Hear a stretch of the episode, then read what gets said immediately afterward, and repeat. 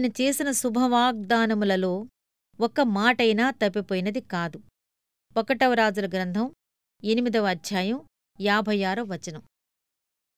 జీవితపు భారమైన కదలికలో దేవుని నుండి వచ్చిన ప్రతి నిరాకరణ వెనుక ఏదో ఒక కారణం ఉన్నదని ఒక రోజున మనం తెలుసుకుంటాం. ఏదో విధంగా మన అవసరానికి తగినట్టుగా ఆయన సమకూరుస్తాడు. చాలాసార్లు మనుషులు తమ ప్రార్థనలకు జవాబు రాలేదని దిగులు పడుతూ తలబద్దలు కొట్టుకుంటూ ఉంటే దేవుడు మరింత ధన్యకరంగా ఆ ప్రార్థనలకు ప్రతిఫలమిస్తున్నాడు. దీనికి సంబంధించిన సూచనలు అప్పుడప్పుడు కనిపిస్తుంటాయి కాని పూర్తిగా అర్థమయ్యేది భవిష్యత్తులోనే. దేవుడు నీ ప్రార్థనికి సమ్మతిస్తే నీలాకాశంలో వెచ్చని ఎండ తోడవుతుంది విశాల పదం పిలుస్తుంది బాటవెంట పక్షులు పాటలు పాడుతాయి సలయేటి నీరు తాగి సంతోషంగా సాగిపోతాము.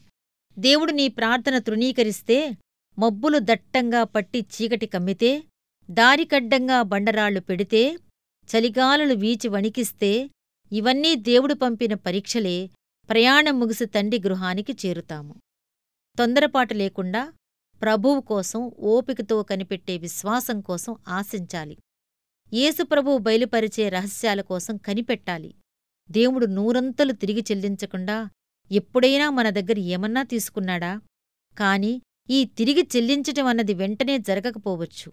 అయితే ఏమిటి? దేవుడు ఏదన్నా చెయ్యాలనుకుంటే కాలాతీతమైపోయే ప్రమాదం లేదు కదా? ఈ అల్పమైన ప్రపంచాన్ని మించి పరలోకంలో కూడా ఆయన అధికారం చిల్లుతుంది కదా? మన సమాధి ద్వారం తెరుచుకున్నాక మనం ప్రవేశించేది ఆయన రాజ్యంలోకే కదా? అలా కాక మనకు సంభవించిన శ్రమల ప్రతిఫలం ఈ లోకంలోనే పొందాలన్న ప్రసక్తి వచ్చినా దేవుడు ఎవరినైతే శ్రమలపాలు చేస్తాడో వారి ఆత్మలను తన మృదువైన దీవెనలతో అభిషేకించి తీరతాడు.